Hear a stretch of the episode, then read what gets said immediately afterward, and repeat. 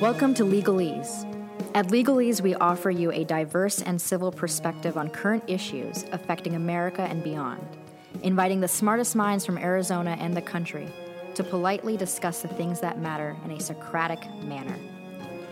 Our intent is to improve discourse and information dissemination in a time of hyper-partisanship and poor critical thinking.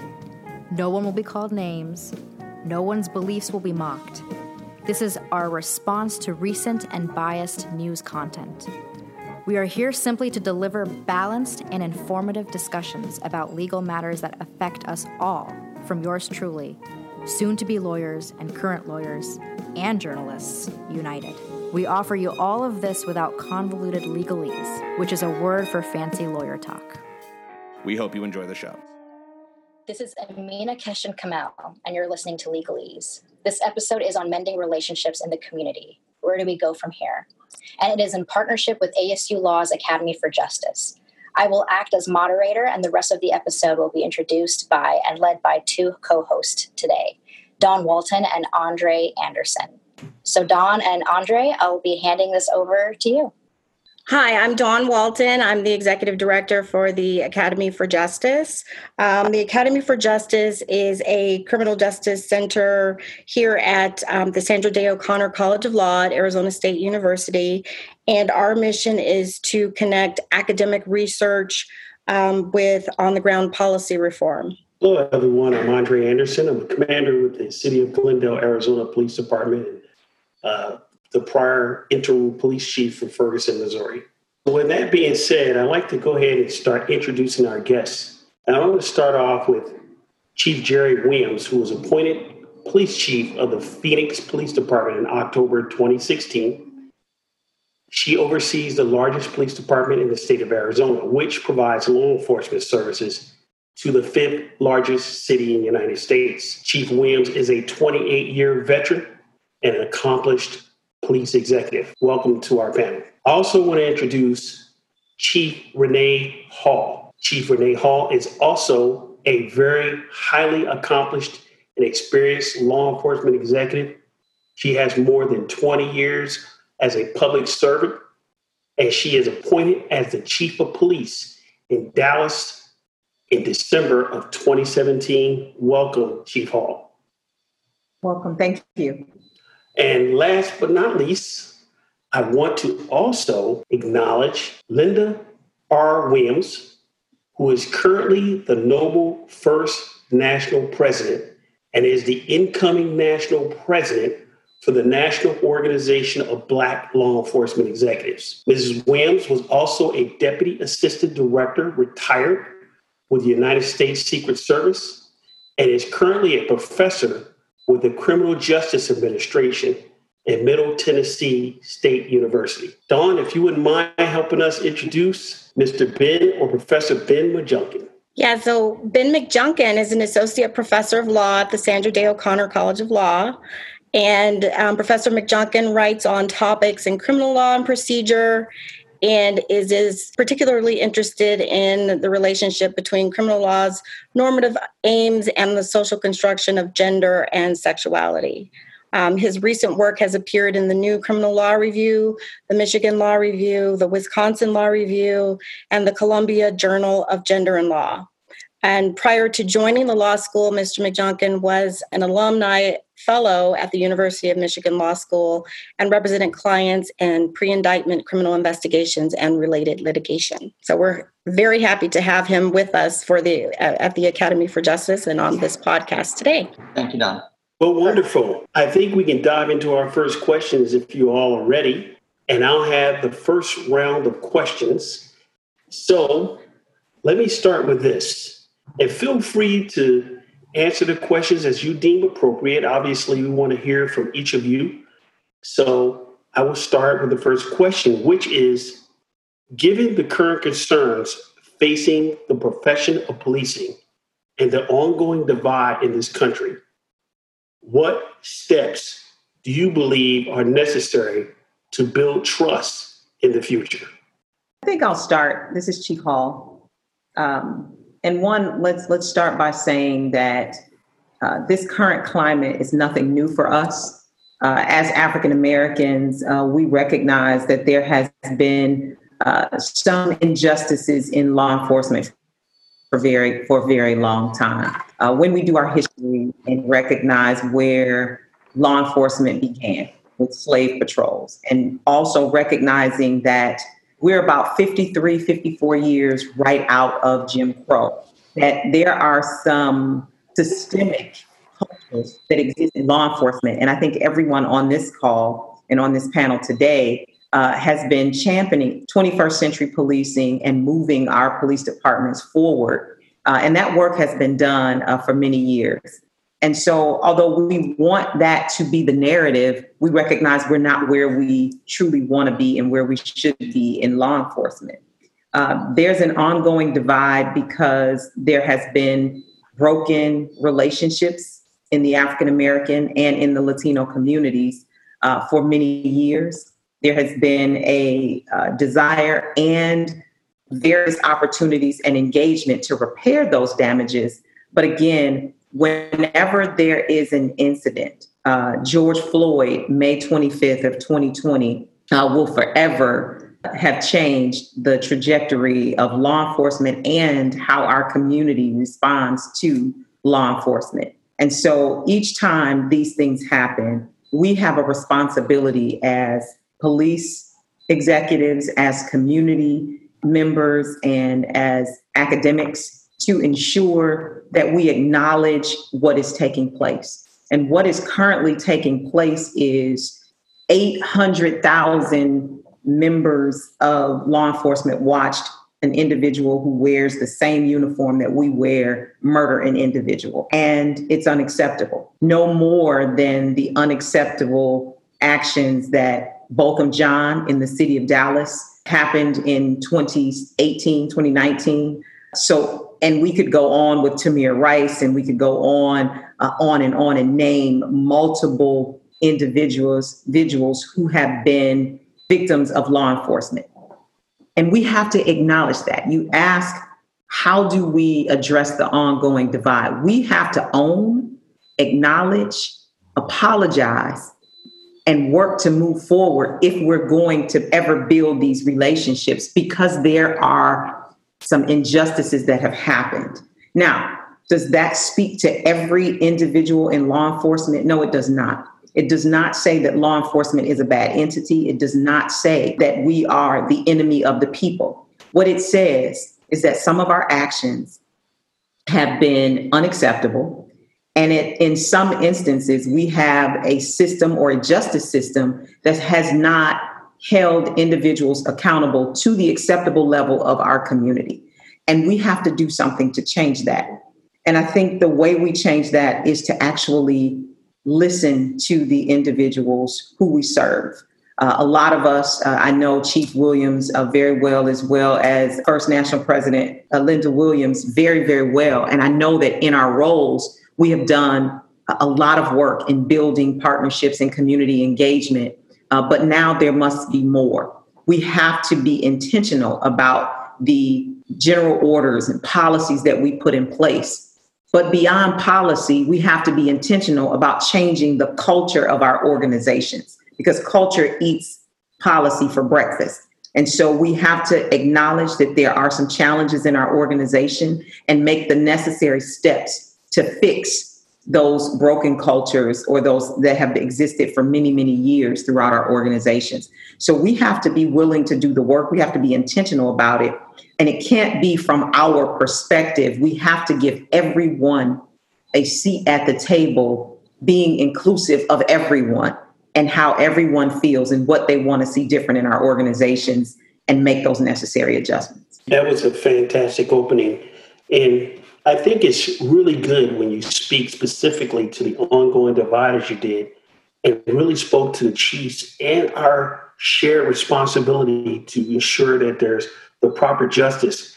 I would like to hear from other practitioners with respect to your thoughts on the divide and where we go. How will go? This is Linda Williams. And first of all, I want to thank and commend uh, my fellow members that are out there on the front line, Uh, Chief Hall and Chief Williams and you, Mister Anderson, that are out there It's one thing to have the practicality of doing it and just teaching it. You know, Noble, our creed is being in the conscience of law enforcement. And we do that by justice, by action. And those are not just words. I mean, we have to walk the walk and talk the talk. But in order to resolve a problem, you have to acknowledge there is a problem. And if I can echo what Chief Hall said, we have to uh, we have to realize there are some systemic racism, there are some injustices, that we don't see that human factor. When we don't see someone as human, we treat them and regard them less than. And until we can understand that there are cultural diversities, there's racial diversities, and we have to respect each other, even if we don't condone everything that they do. But in this world, in this country, we were created, you know, on those freedoms. Because I look different, act differently, and like she said, culture uh, eats policy for dinner. We have a right to express ourselves, to be who we are, as long as it's in alliance with, with our policies and, and laws and government. Until we sit down at the table, that is the politician, that's the community members, and that's law enforcement. And until we can respect what each one gives as a contributing member of society, we won't respect each other and we won't give each other our just due. So even with that, it comes down to basic respect, you know, that policemen and law enforcement are an extension of, this, uh, of the community, that we're here as guardians, not as warriors, not as an occupying force, because all of us, whether we're plain clothes or uniform, when we come out of these clothes, when we put that badge to the side, we're citizens. We're your church members. We're the people at the grocery store and whatever, until we can recognize and respect, even in our differences, that we all are a contributing factor, and we have to acknowledge that there are things that have have existed that have you know you know stood on the shoulders of many. When we see a wrong, you have to acknowledge it. You have to make peace about that, and then intentionally and purposely learn and move forward to that. So again, we as an organization of Noble, uh, we we have that justice by action, but it shows that we have to have accountability and transparency as it relates to law enforcement, and as well as that feedback from the community. Fantastic. Um, you know, I've often heard our Chief Williams here speak specifically to her leadership with respect to not just being a leader in one community, which we all respect, but a leader that brings cohesion to all communities. And I would love to hear your thoughts on this, Chief. So first, thank you to everyone for being on the call, to my sister from another Mister Chief Hall. So good to see you. Haven't seen your lovely face in a while. It seems like it's been forever since chiefs have gotten together. Uh, and to Linda, hey, sister, how are you? How are you, my friend? Good, good seeing folks on the call. So as we're talking through this process, words that resonate with me is listen and action. So it is one thing for us to say that we're listening and we're hearing. It's another thing for police execs, Nobles, practitioners, and others to actually act on what we are hearing. To Chief Hall's point, no longer can we police the way we think we should police. We really need to listen to our community members to find out how they wish to be policed, um, and make no bones about it. Law enforcement has done things to, to damn our profession. Fact. That that as fact, that's own it. Now, it's not all of us. It's not one hundred percent of us. I would beg to say that it, that it's a slim majority, but that slim majority has now created the rising of voices, much like I've never seen in, in my thirty years of being in law enforcement. And, and it's actually resonating with a subsect of our community that is tired of seeing people march and sit-ins and do this and that. They're, they're the way they are because they want action and they want it now. One of the challenges, though, for law enforcement executives right now is that we're dealing with systemic problems that, that were built on hundreds of years of X, whatever your X could be. This new generation wants this entire ship to pivot on a dime, and I and I can't pivot this ship on a dime. I can make some incremental changes. We can talk about culture. We can work through training. We can work through what it looks like as a community. But to try to get the systemic changes that they want is going to take a couple of things. I actually said this to a group of them, is that they need to get out and vote, because some of the things that stop me from doing what I do are state laws. Some of the things that stop me from doing what I do our county laws, our, our federal codes. So if you want to see change, you need to get out and vote, and perhaps you could be some of the policymakers to write those changes into law. Thank you. Thank you. And I, Professor McJunkin, I know we've had an opportunity to hear you speak specifically to these issues. It's, it's always important and interesting to hear the academic side as well as your experience as an attorney. Would you like to say a few things about the topic? Absolutely. And let me just start by saying thank you all for having me here. I'm delighted to be part of this conversation. Um, I think it's very important how we talk about the way in which police can mend their relationships uh, with the community. Obviously, this is a key time for that. In terms of the academic side of things, what I'm seeing largely are calls for two things from police departments currently. The two pillars are what I would say is responsibility and accountability. In terms of responsibility, one of the things is that right, this is a time for police departments to step up and lead. Uh, it can't simply be reactive to what's happening out there, but it's time to be proactive about changing department cultures, department policies. You know, in the last three years, D O J dismantled a bunch of dissent, consent decrees that uh, would have ensured reforms in certain cities that needed reforming. We don't have good data on what works specifically because some of those policies never got a chance. Um, and so it's it's time for departments to step up and say that they're going to make these changes on their own uh, without outside influences holding them accountable. In terms of holding accountable, one of the other things on responsibilities, um, and, and you all have mentioned this actually, but I think it's key that police departments acknowledge past harms. Right? Not even necessarily the harms that came out of your department that happened in your states, but across the country, right, we've seen unequal policing uh, and we've seen certain individuals who have been subject to harms that never should have happened under color of law. And I think that until people see police departments acknowledging that, taking it seriously, not getting entrenched and defensive about the, you know, that, that it's not everyone, but acknowledging that some bad things have happened and it's time for a change. I think that's going to go a long way towards mending fences. In terms of accountability, I think people need to see officers holding each other accountable. Right, for far too long, we've had narratives about Blue Wall of Silence, for example, right? Uh, where officers aren't willing to acknowledge misconduct when they see it. Right? They're not willing to report on misconduct when they see it. And I think that people in, in the community want to see officers holding each other to higher standards. Right? If, if there are bad apples, people want to see them get called out. And then people want to see them held accountable. That's the other bit. Um, there's been a lot of talk recently about qualified immunity. I hope we talk about that a little bit uh, today. But in general, I think that there's a notion among certain communities that police are above the law or they're beyond reach. And that leads to a lot of distrust. And so I think that to the extent we can continue to see police sort of stepping up and owning Uh, mistakes when they happen, acknowledging harms that have happened, working to correct things that go wrong, um, and working to hold one another accountable. I think those will make huge inroads. And then the last thing, you know, in terms of changing culture, in terms of changing the organization, I, I agree that a big part of that has to come from partnerships with community, right? Community organizations, uh, understanding the people that you're policing, right? You all are part of the community. We're all part of the fabric of our community. But I think one of the reasons that police are being asked to do more and more these days is that the sense of community that might have existed in, in older times doesn't exist as much anymore. People, you know, live in big urban environments. They don't know their neighbors. So they call on police to do things that they might have done for themselves. And so in order for you all to be seen as part of a community, you have to work actively to try to facilitate that sense of community, the sense that we're all in this together, um, that we're working towards the same goals. And we'll talk a little bit more about that. But I think, so those are my two sort of big prongs here is responsibility and accountability. Um, step up to leadership reforms that need to happen and then hold each other accountable.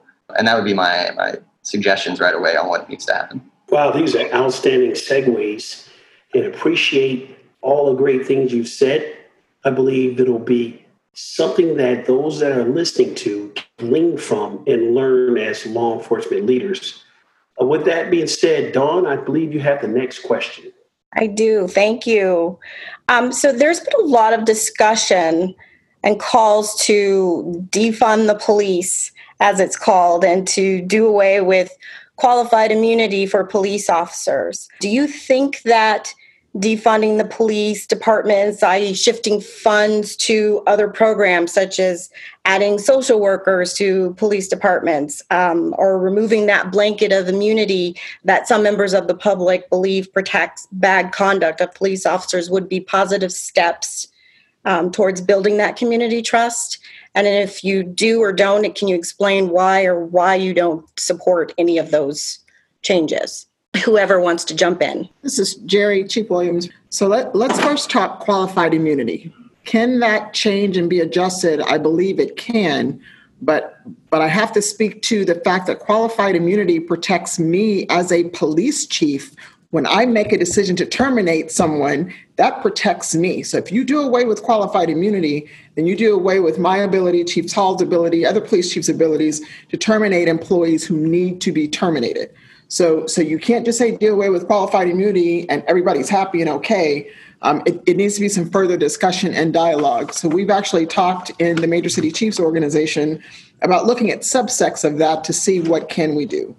On the flip side, if I'm a good police officer and something happens on my watch, that, that that's going to happen because policing isn't the most beautiful thing on the face of the planet. Quite frankly, it's pretty nasty and ugly and, and crazy sometimes. So me as a good police officer, that protects me as a good police officer. So I would caution us to, I, I don't want to say don't look at qualified immunity, but just know that qualified immunity protects those of us who want to make systemic changes in law enforcement. As far as defunding the police, uh, you, you defund me, who's going to take care of the bad guys out there? Because there are people in this world who still want to hurt, harm, maim, rape, abuse individuals in the community. So you need an entity to manage that and take care of that. Uh, any any police chief nowadays would say, if you could take the homeless calls, the mental health calls, um, the social service calls off the backs of policing, sign me up all day. Because then I can force my, my resources into dealing with things that mitigate violent crime. And quite frankly, violent crime is going up like crazy um, in the city of Phoenix, and I think across the country. So I, I would caution all of us to tread lightly, but I'm certain you won't find many police chiefs who are going to say, hey, sign me up to be the mental health, the social services, the homeless, the other things. So those would be my my thoughts. I will just echo my sister from another mister um, who I love dearly and has been a mentor for me. I will, when, when we talk about defunding the police department, uh, we really need to qualify. What does that mean? Uh, because when we look at, when I look at defunding the police department, again, as to Chief Williams's point, we do everything. When you get bit by a dog, you call the police. A homeless person sleeping on the street, call the police. You know, mental health calls, call the police. So if we're talking about taking those fifteen hundred calls a month from mental illness that, that comes into my department and taking those sleeping on the street calls that come in about three hundred thirty-seven a month, or we talk about those mauled uh, uh, individuals from a, a, a, a rabid dog or something that come in maybe one hundred, one hundred fifteen per month away from the, the Dallas Police Department, the Phoenix Police Department, and you're saying that that those monies that we're spending responding to those calls, we'll take off that and I can get my capital back, which means my men and women of the police department, and send them to ensure that they're getting to those calls for service at an acceptable minute. Um, and that we are able to attack violent crime, then I say take those necessary dollars and allocate them to some city service, some animal uh, rights or animal cruelty section. Take it to the homeless, Office of Homeless Solutions. Take it to a mental health facility within the, the, the, the city that responds to those in- entities. Now, we currently in the city of Dallas have a Right Care program, which is partnered with clinicians, fire department, and, and police. But it takes one sergeant and four police officers to go to that one particular call, which five individuals, that's five F T Es, and we're talking about at the sergeant level and high level uh, police officers. So those dollars, if they're allocated to individuals who are skilled and qualified to be able to handle those calls, because when we get there and an individual is wailing a knife and they're mentally ill, my only recourse is a gun. And so should I be the person responding to that if that is not the outcome that we're looking for? So we don't, I think we have to qualify defunding. Um, no, I don't think any police chief is going to say, if there's a way to pull from our budget and put the, the kind of resources in the city that will get the services that they need and give us back our capital, I don't think any of us would would would uh, raise our, I mean, uh, lower our hand and say, no, we, we're not for that. So I think we all agree there. As it relates to qualified immunity, it's going to be debated from the House to the Senate as it should be. But what I will only do in this instance is ask the question, who is going to do this job? If every time I go and respond to a call for service, I have to be concerned about whether my home is going to be taken away from me, my children's college fund that I've been saving, the pension that I've worked so hard for, who's going to do this job? Who's going to stay in this job? And then the other question is, we have an opportunity to bring individuals into law enforcement who can change the trajectory of what, where we're going and what we're doing. How is this job going to be attractive to them if they have to be worried about finances in the, in the midst of doing their job? Because I am a spiritual individual. Everyone who knows me knows that. And the Bible tells us that on our best, at our best, we're equivalent to a filthy rag. And so if that is the case, even when we go out to do the very best, sometimes we come up short. And if that is the option, that we end up with nothing in trying to do our best, I'm just concerned about who's going to do the job. Now, I will say, and I believe that these, these things are in place and we can dig down and, and, and divulge them even more. But for those officers who show reckless disregard for proper procedure, those individuals who violate the law and the policies of an organization, then no, they should not be entitled to qualified immunity. But it's in those instances that we need to, to do that. I'm just concerned about what it looks like when we make it a blanket statement. I'd like to jump in at this point, actually, uh, just to follow up on some of what Chief Hall talked about and try to bring some of the academic perspective to bear on that. Uh, to start with, I just want to say, so I am very much in favor of defunding as a movement if we're talking about it in the same way that you all have been talking about it, which is unbundling some of the services uh, that have been sort of put on your backs and finding other places uh, where we could allocate those resources to produce different solutions, different outcomes. I do a lot of work on policing homelessness, and so this is an area that I'm particularly interested in. Uh, I will say that, you know, I think of defunding is probably the wrong word for it because people think of it as abolishing, right? And I don't think that that's what anybody is arguing for, certainly not very many people. But I see it more as a recognition that there are different types of social problems that require different types of solutions. In fact, each semester I teach a class on police law and society. And the very first reading I have my students do is an article called Are the Police Necessary? It was written by a former police officer who turned into a philosophy professor. Uh, and his primary point is people don't understand what the police actually do on a day-to-day basis. Uh, police are judged in the common sentiment by their ability to catch criminals and solve crimes. And that's what we romanticize. That's what's on T V. You watch Law and Order, right? And it's about getting the bad guy. And people don't think about the fact that, you know, police are tasked with stuff like, you know, getting calls to quiet the party next door, right? To shoo away the homeless person from in front of your business, uh, to come check the basement because you heard a strange noise, or to, you know, help somebody stranded on the side of the highway. So the funny thing to me, though, is that I give the students this article. It was written in nineteen seventy-five, right? We've known since nineteen seventy-five that the, the bulk of the police function is a bunch of things that don't necessarily have to do with catching bad guys. And so I think that we've understood for a long, long time, nearly half a century, right, that we've been overburdening police with tasks that in all likelihood could be done more cheaply by others with a different skill set, and that would give trained officers the ability to focus on crime solving, crime prevention. And so to the extent that we can figure out ways to allocate our resources so that calls about, say, mental health crises or homelessness or substance abuse are being directed away from police departments and towards social workers or counselors or medical staff, uh, I'm all for that. I think that that's a smart use of municipal resources. On the qualified immunity point, so this is an area that, that Chief Hall and I might be in a little bit of disagreement. And so I can only talk about it from the academic perspective. You all are on the front lines, and I, I defer immensely to your perspective on this. I've always thought of qualified immunity as uh, a good idea that turned out to be ineffective in practice. Right? Uh, so there were sort of three primary justifications for qualified immunity that in the abstract seem great. Right? And the first one is that we don't want individual officers to go bankrupt if something goes wrong when they're in the field. Right? We don't want them to be personally liable. The second is that it was supposed to reduce costs of litigation, municipal litigation expenses, when suits that otherwise were going to be uh, unlikely to succeed had to go through the whole discovery process, right?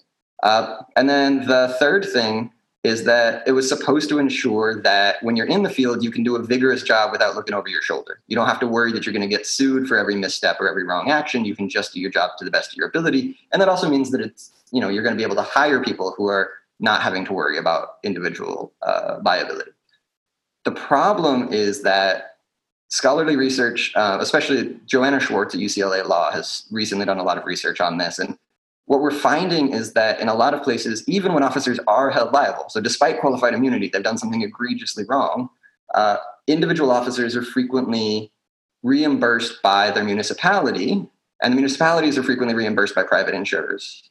So to the extent that we're worried about individual officer liability, some of that gets uh sort of thrown out in the wash, because as, as an actual practice, we have insurance for this, much in the way that we have private insurance for medical malpractice or various other things. So there, there is a possibility of at least narrowing the scope of qualified immunity in a way that doesn't mean that officers have to be panicked about going bankrupt. Um, the other bit about that is that it actually hasn't reduced litigation costs substantially. So Professor Schwartz found that in something like ninety-nine percent of cases that were eventually thrown out because of qualified immunity, they progressed past discovery, largely through all of the costly parts of the litigation. And so if it's not saving money, and if it's not actually a thing that's protecting individual officers because private insurance is already covering that, then there's a question about whether it's a good idea to have such broad qualified immunity that it's insulating some fairly egregious conduct. Um, and maybe there's a way to narrow that. I, I actually love uh, what I heard from Chief Williams about being able to sort of pick and choose where the immunity is, including immunity for being able to fire officers who have, you know, committed misconduct. Obviously, we don't want a number of uh, wrongful termination suits from officers when you guys are trying to do your best to change the culture. So uh, I'm sensitive to all of that, but I just wanted to point out that the trend in the legal literature at the moment suggests that some of the concerns that motivated the doctrine don't seem to be bearing out in the way that cities and counties are handling this. Um, it's, it's going through a lot of private insurance. And so that might be a good reason to reconsider whether it's a needed doctrine. Okay, I'll come in and bring in the end part. You know, as a criminal justice professor and a retired federal agent for thirty years, my mantra to my students is where academia meets reality. And, you know, of course, everything that uh, Ben has just stated, that's what's taught. And, and of course, that's what's in the textbook. But of course, when you want to know the truth, you talk to people that have been out there, like Chief Hall and Chief, Chief Williams and Andre himself, the reality of it all. And when we talk about defunding, I think it's most important that we understand, because everybody has a different definition of the word. You know, one of the things about policing is the most glorified and, you know, uh, just magnificent looking on television and Hollywood screens. But in reality, we know it's the most unappreciative, you know, those hours and all the things that you have to put up with. But we can't imagine a society or a world without law enforcement. And so with that, defunding is, you know, in law enforcement, it's taboo to us because, again, if we didn't do that, who would do that? Who would make all of those random calls? And so we look at it, like you said, maybe a reallocation of funds, because we do realize a lot of policing takes in those uh, homelessness and mental illness and other things that police officers could do uh, and, and allocate with their times. And so, again, that, that reallocation, because even when you take that example in New Jersey, where they have dismantled that police, that police department, there's no such thing as a society without law. So you're still going to have to have accountability and, and responsibility, whatever format, whatever entity that you, you, you create. And last but not least, when we talk about immune, uh, qualified immunity, there's not one size that fit all, like Chief Williams says. Now, you want an officer and you want a police officer to be able to do their jobs without fear of, you know, walking on eggshell and that they'll be held liable for everything that they do. But you do want them to be responsible, that they cannot hide behind that. So it's, it has to strike a good balance between policies and from the top of that police organization all the way down, what is expected, and even that accountability. And then there's consequences when you don't meet that. So again, it's a light balance, and it's, it's a purposeful balance to be able to realize that there are there is work to be done. But again, to be able to do that with appreciation from the community that you serve. Yeah, so it sounds to me like there needs to be a discussion and education within um, society uh, and to flesh out what we mean when we say defunding the police, because we, we've all seen it on social media. It's like, we can't get rid of the police. Well, that's not really what defunding the police means. It means spreading out resources. Um, and like you said, Chief Williams, you, you don't want to be called out for everything under the sun, mental health issues that you just don't have the resources to adequately address. So I think that is definitely a conversation that we need to have with the community um, as far as educating them and what that actually means to the to the departments and to the communities to when we talk about getting rid of qualified immunity. Um, because you you raised a good point, Chief Williams, when you said, well, that that that hinders me from getting rid of a bad officer. And that's not something, that's not a perspective that I thought about or considered. So I think that would be something that the public would definitely be interested in, in learning about. Andre, I think that you have the next question. Wonderful.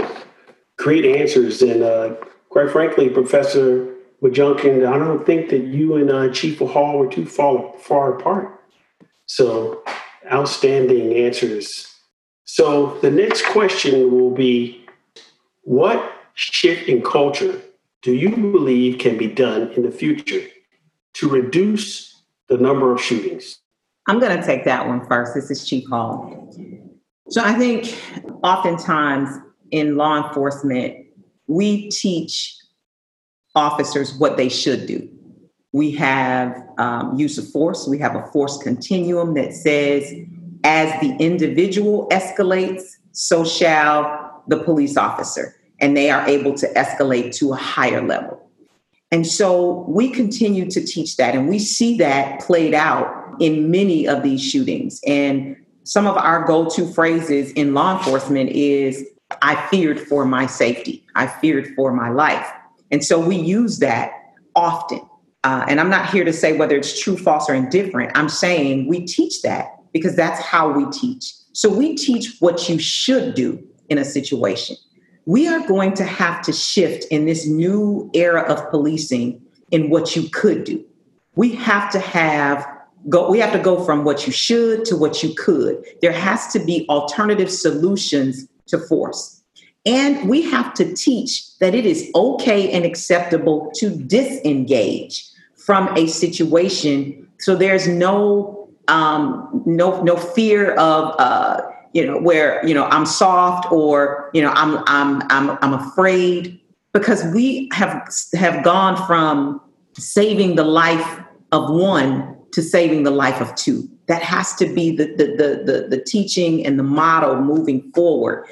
Officers have to understand that there are more than there's one, there is more than one way to end a situation. And our goal, our, our top goal, it's not just for us to come home safe, but for that individual to also return to their home safely. And we have not done a good job in the area of policing and teaching that, because it's about our safety. I can ask every professional on this telephone, I mean, on this panel right now about uh, what they've taught, what they've learned in their career, what you learn at the gun range, what you learn in the training academy.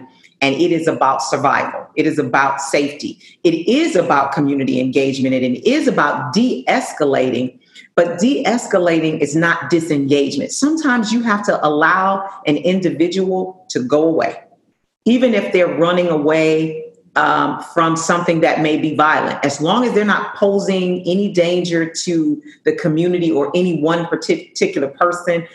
We've identified you, we know who you are, and we can get you at a later date. And so that has to be the recourse, and it has to be acceptable. But again, it also has to be acceptable to the community, because that individual who has been harmed has a desired outcome, that I want you to get that person who did X to me, who assaulted me, who shot my loved one.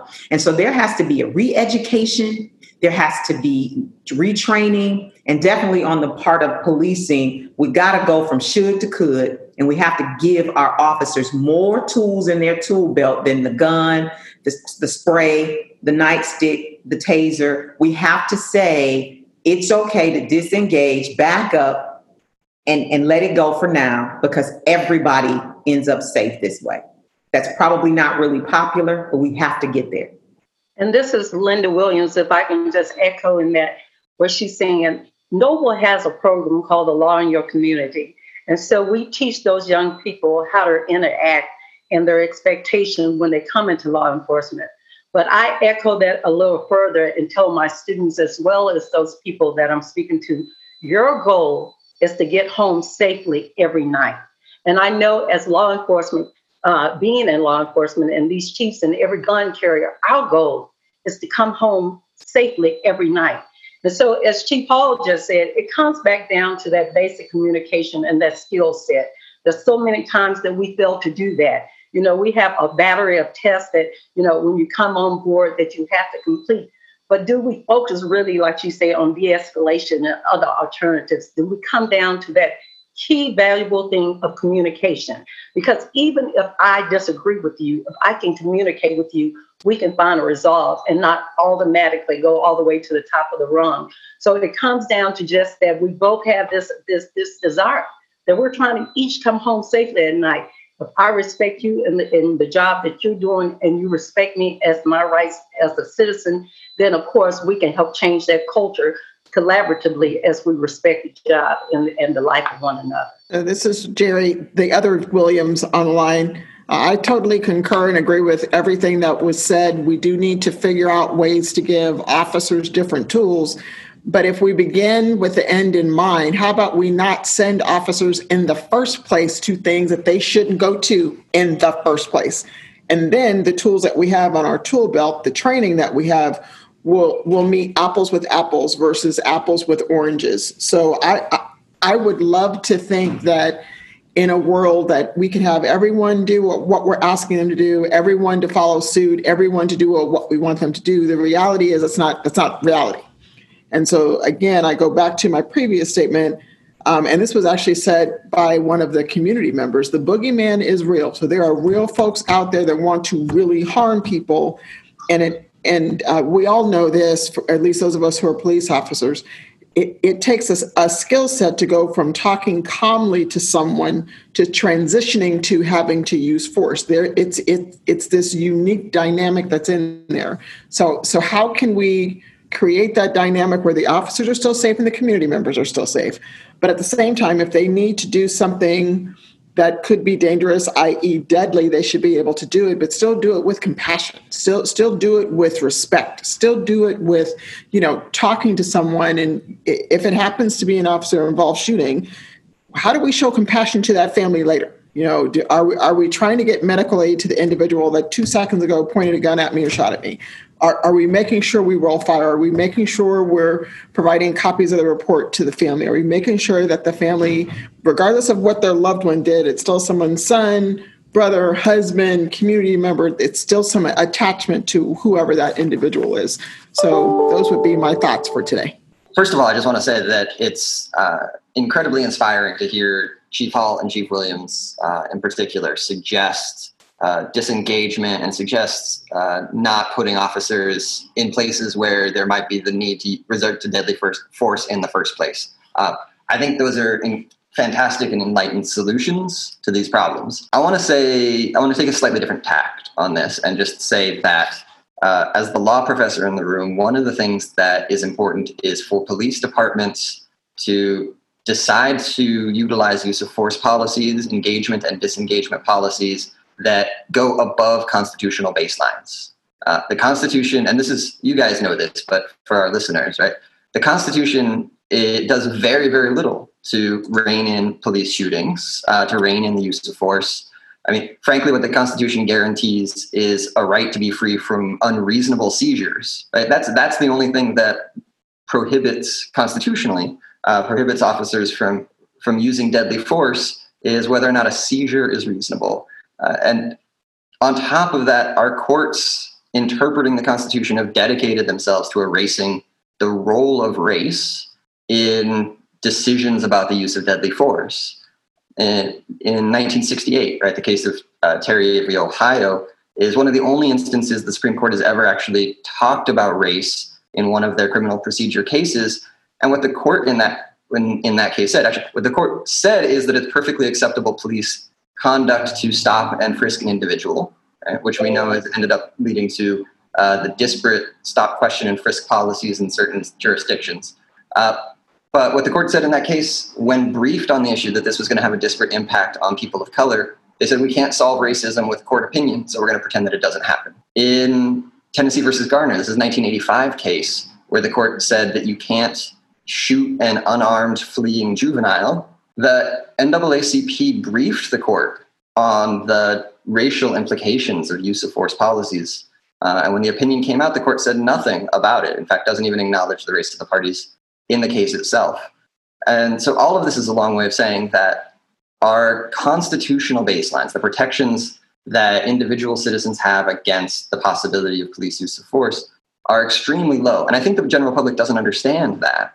And so it's up to police departments to take affirmative steps to control the use of force policies that they implement. It's up to uh, departments to decide that they want to do better than what the Constitution allows if we want to reduce the instances of uh, police shootings.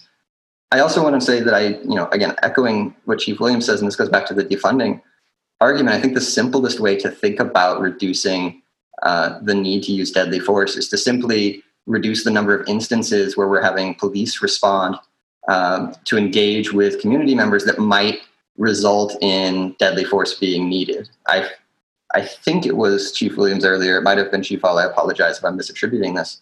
Uh, but, you know, whoever said that if you don't want us to resort to using a gun, right, you need to send somebody else with a different set of tools. Uh, and I think that that's essential. I mean, I really think that that's something that we all need to latch onto and understand, is that the before we get to de-escalation, before we get to the use of force continuum, uh, we have to ask ourselves, you know, is it that we want trained officers with deadly weapons in particular sets of situations, uh, especially when we're talking about stuff like mental instability, right? That can be scary. And if we're conducting training that teaches people that they need to protect themselves and that they are aware, acutely aware of the potential threats in each of these situations, uh, right? Like that can be an instance where use of force is overused when we could have other kinds of techniques um, used by people with other skill sets. Wonderful, wonderful. Great answers. Here's a question that many people are looking for an answer for, and that is, what strategies do you believe should be implemented by the police to improve the perception many have that the culture of policing does not treat Black African Americans with dignity and respect? So this is Chief Williams. I'll, I'll start with that one.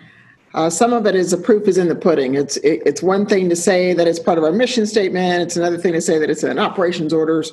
Uh, nowadays, Andre, we have to show people what we're doing, to actually have those images of us engaging and interacting with different people of color, not necessarily just African Americans, but just different groups and different entities. I think those images and those stories go a long way, but it's also just really re-emphasizing to the rank and file and to our members. I know Chief Hall has a slew of humans too that, that she's managing, but constantly messaging the fact that we are all human, that regardless of how we approach or come up on a call, regardless of what part of town, regardless of what you look like, regardless of whether you're homeless or not, we have a responsibility to be professional and humanize things all the time. And, and at the end of the day, Um, it was actually, I, I believe it was someone from the Department of Justice. So we've called the Department of Justice in on a couple of occasions and have had a really good working relationship with them as far as their community reconciliation goes.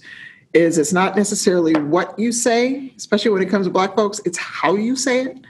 So so if if I roll to a call and I see Jerry Williams stealing something, why am I yelling and screaming at Jerry Williams? Jerry knows she's going to go to jail because the police are there. Just figure out a way to be compassionate and professional at all times. But I but I think the proof is in the pudding. We can't say that we do it anymore. We actually have to have proof and documentation um, of that happening, not just on Juneteenth, not just once a month during Black History Month, through through the entire encounter and, and annually. Um, I think we need to constantly reinforce that message. Uh, to echo just what my sister said, you know, it comes down to that human factor, that we see each other as a human being. When you see someone less than that, you'll treat them less than that. And and regardless what our skin color is and whatever, it's that human respect. And if we can respect each other, I always say, if you don't respect me, then, you know, you'll say or do anything. And a lot of times, given the same situation, regardless, uh, it could be the same age, but a different race, and they're treated differently. And so once you respect a person, even with their diversity, with their cultural differences, but it comes down to that, that factor.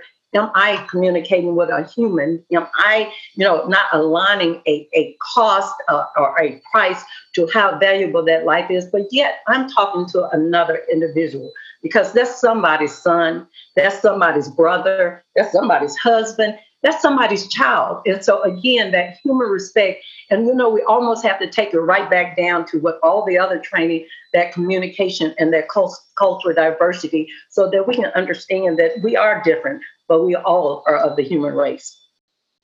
I had to say that, Renee, before I forgot. That's okay. uh, I, I appreciate that. I just want to say that um, I'm, I'm echoing uh, what both of my sisters have said, uh, and saying that we have to first take our own temperature as well. And that's through cultural assessment. What we're doing right now in the Dallas Police Department is conducting uh, a cultural assessment so we can see Uh, what those drivers of behavior actually are, and what our community, and share those results with our community so they can see um, what's our starting point, and then where we're going and where we plan to be, and our, our standard for the department has to be woven into the fabric of everything we are. It has to be in our mission statement, as Chief Williams says, in our vision statement, it's in our actions, but it ultimately has to be in our data. So when you look at our racial profiling data, our traffic uh, data, our, our interaction with the community, it needs to it needs to say that we are not stopping only African Americans. We are not only arresting African Americans with low-level uses of marijuana. That it needs to be equal across the board. If our uh, communities are diverse, and the city of Dallas has is so diverse, so then our numbers need to be extremely diverse uh, in order for us to, to show our community what we're doing, because it's no longer, gone are the days of having a conversation and talking and showing up at the church event, at the, you know, baby's birthday party, you know, and doing the dog and pony show of police and the community. It has to be proof in the pudding. It has to be real, tangible, so that people can believe it. Um, and and and do I believe that we have intentionally been doing dog and pony shows? No. But I believe what we have been trying to create is an image of what systemically and systematically does not exist. And so now it's time to uh, wipe the slate clean, start from scratch, do the assessment. Here's what you have. I'll say in the Dallas Police Department, we have four separate associations for police, but they're divided by race. We have a Black Police Association, a Hispanic Police Association, a White Police Association, and it's made up of, of, of multi-groups, but predominantly white, and then an Asian. And so if we are divided within our own organization, how, again, can we show our community that somehow we have everybody's best interests at heart? So it's it's work, and it's proof. It's proof in the pudding. All right. So my suggestion on this is probably politically outrageous, but I'm taking it from the, if I could wave a magic wand and, and see the world in a different way. Uh, honestly, one of the things that I would love to see is more police departments come out in support of reallocating some of their own funding to invest in communities of color. Uh, starting with the basic idea that the goal of police is to prevent crime, right, not catch criminals, uh, that by the time we get to an arrest, there's already been a failure somewhere in the system, right, that the crime has already happened and now we're taking an individual and we're putting them part of the criminal justice system, which is bad for that individual. Um, we're using our social resources for the arrest, the booking, the trial, the incarceration, right? That's bad for society. If we could take some of that money and reinvest it, there are other ways of preventing crime. What we do know is that investments in education, in jobs, in stable housing, in mental health services, in healthcare, all these kinds of government services also reduce crime. Uh, and so how powerful of an image would it be to see police leaders standing up and saying, we want the city to use some of our funds to make low-income schools better, right? To create homes for the homeless. Uh, that we would rather be investing in the success of our communities than just in patrolling its failures. Uh, I think that would be a beautiful and powerful image. I do want to say one thing, um, and I had this conversation earlier at a, at a community meeting. Um, and Chief Williams and Chief uh, former, uh, well, first, National President uh, Williams, you may remember earlier in two thousand nineteen, last year, uh, violent crime was up in the city of Dallas. And I made a statement at a press conference and said that, you know, there was all this, this tension and pressure on the chief, like, you know, crime is up, what are you doing? And I made a statement and said that until we until we address education, training, the individuals returning back to the community uh, from prison with no jobs and no opportunities, that my ability to affect crime was going to be limited because people are almost forced into a life of crime. I almost lost my job because I said that. Now, today, that conversation is acceptable. So I would just say to you that there are some progressive police chiefs who have wanted to have that conversation and even tried. But at some point, you know, the, the reality you know, had to come come full, uh, full circle. But I just want you to know that that's a conversation that we have. But when a police chief talks about socioeconomics, no one wants to hear that. They only want to hear that you're going to stop the murders, you're going to prevent the shootings, you're going to stop the theft. Um, and that's all we want to talk about. So I would say I'm thankful to God that that that these conversations are at the forefront, because we all understand that there are some systemic issues that get you to the crime, no matter what city, whether it's Phoenix, Dallas, Baltimore, Chicago, Detroit, wherever there are poor people, there's going to be crime. And until we invest in that space, we're never going to change that narrative. I just needed to say that. I think there's this misperception too that police chiefs are the all-powerful. Right? All powerful. I can wave my magic wand and boom, things can happen. So I answer to a boss who answers to bosses who answers to other people. Um, and to Chief Hall's point, we, we've all been caught uh, saying things that our hearts believe are true, um, but that we are not permitted to, or it's not kosher for us to say it at the time. So, um, I, you, you know, all the things that the members of the community think that I can do in this position with employees, um, we need to better educate folks on the challenges and what my parameters or what our parameters are, because I, I don't believe people understand and know what we can and can't do. I think that's an excellent point. And I do think that there needs to be more community, community education about Um, frankly, what's possible, what's feasible, right? This is a moment of great sort of social interest in policing, but it comes with that same backdrop that the public understanding of the way the police work is limited at best. Uh, one of the things that I want to pick up on that Chief Hall said, and this actually echoes something that Chief Williams, you said earlier as well, which was you mentioned that it'd be nice if you could get rid of some of the responsibilities that aren't strictly policing responsibilities so you could channel your resources into dealing with violent crime. We've been talking about treating uh, communities of color with dignity and respect, but primarily in the sense of policing communities of color, right? That is arresting individuals, making sure that our um, statistics bear out the communities that we're policing.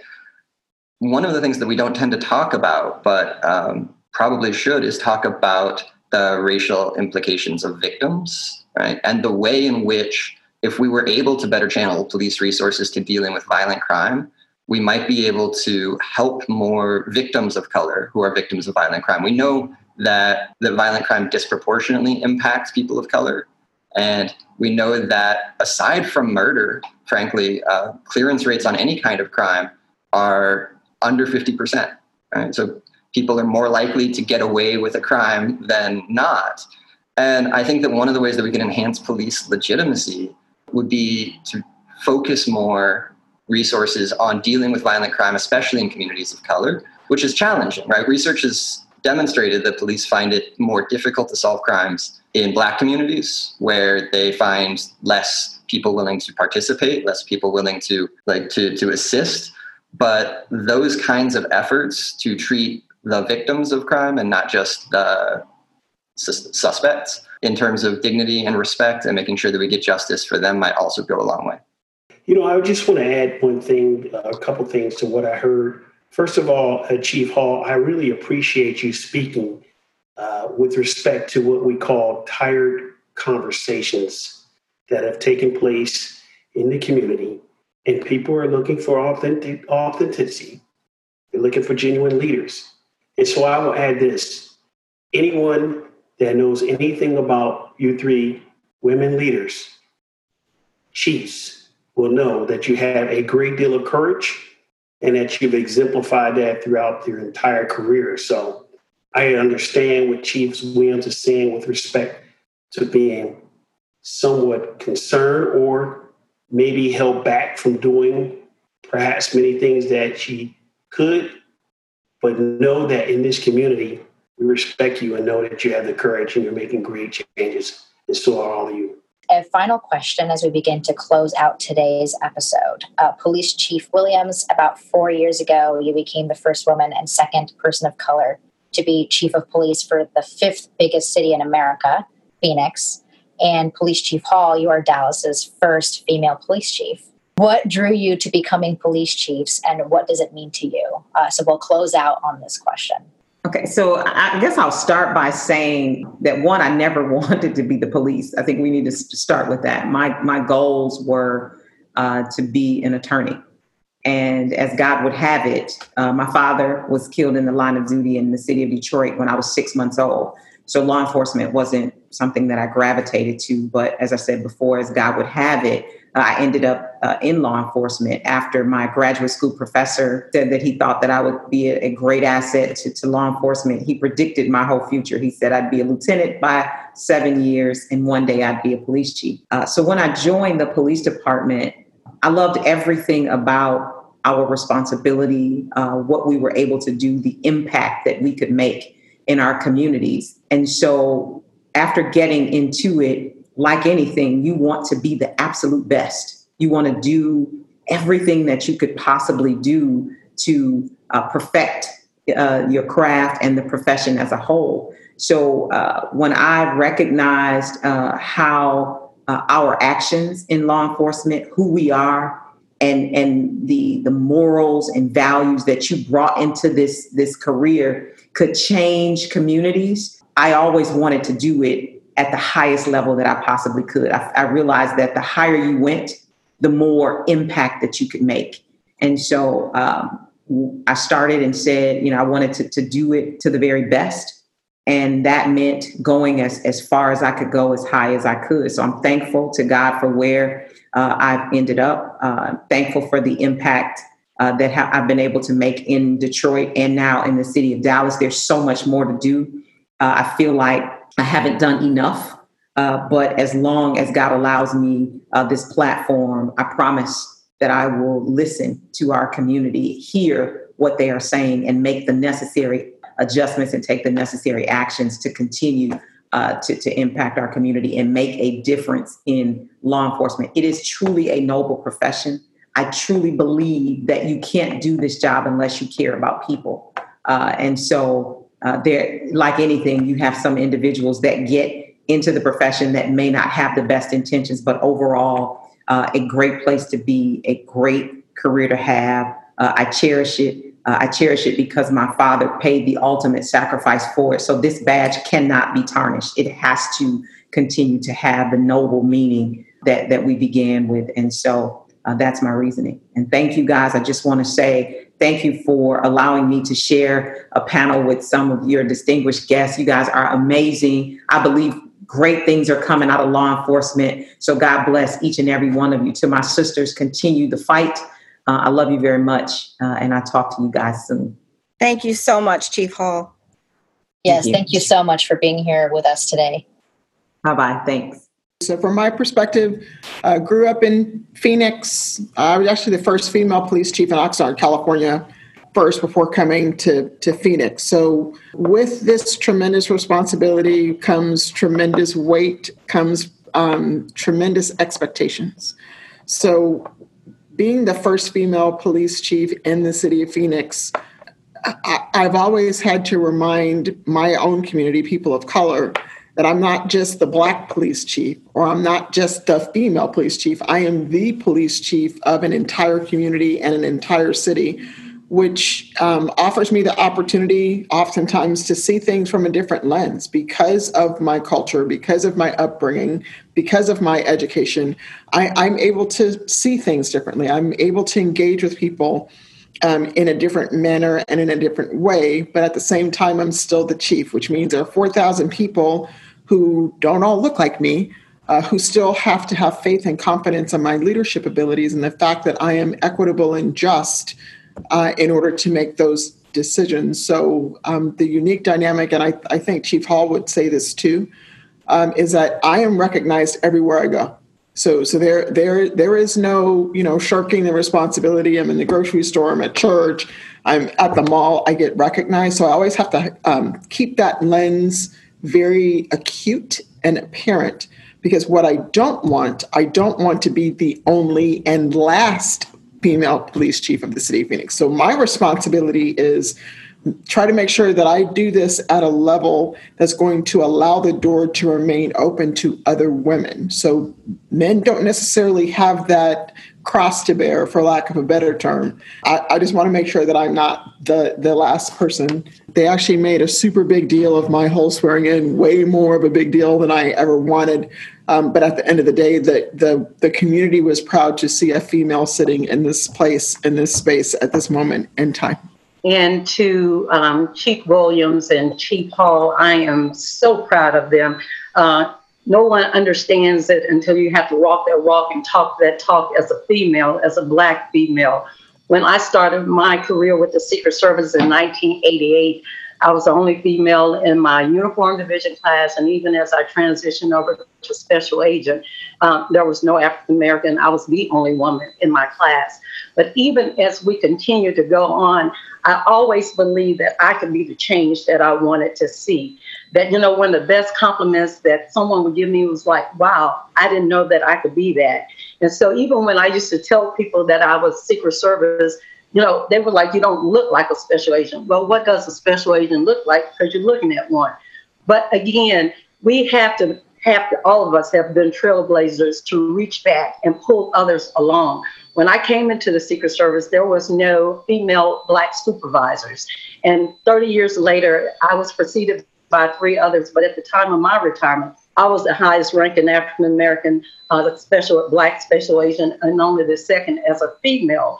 So even as I, I was able, and God blessed me to come into the senior executive service, my thing is I wanted to leave this place better than I found it, that I wanted to, you know, the outreach to be different. I wanted the people that, you know, that didn't look like that poster that everybody had aligned to what a Secret Service looked like, that we all have a special skill set. You know, you don't have to be all bronze, but you got to have a brain, and that, you know, strategically, you still have a lot to contribute.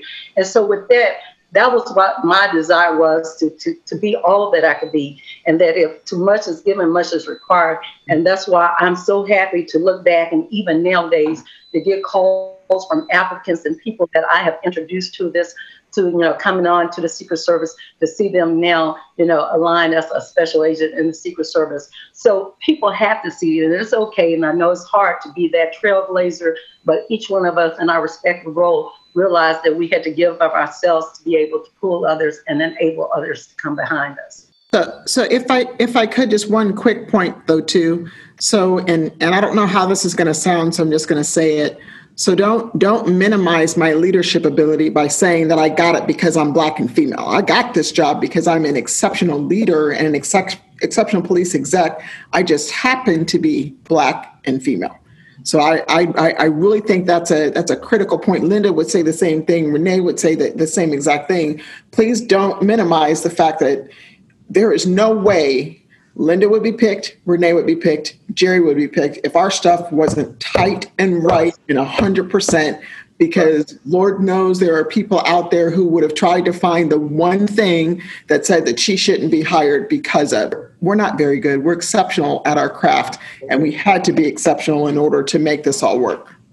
And I don't have anything to chime in on that last bit other than I just wanted to say how much I appreciate getting to be part of this conversation with you all. Uh, it is amazing to hear your perspectives. I am honored and humbled to have even been invited to talk about this with you guys. And uh, as Chief Williams said, you guys are exceptional, and I think that shows in all of your answers and everything that you guys have had to say about this. So uh, I just wanted to say thank you to everybody who participated and for letting me be part of the conversation. Thank you. Absolutely. And I can echo that. I am most humbled to be here. I know Andre reached out to me, but, you know, you learn from each other. Iron sharpens iron. And uh, thank you for the opportunity. And again, I'm just a phone call away. Thank you all, and continue to do what you do.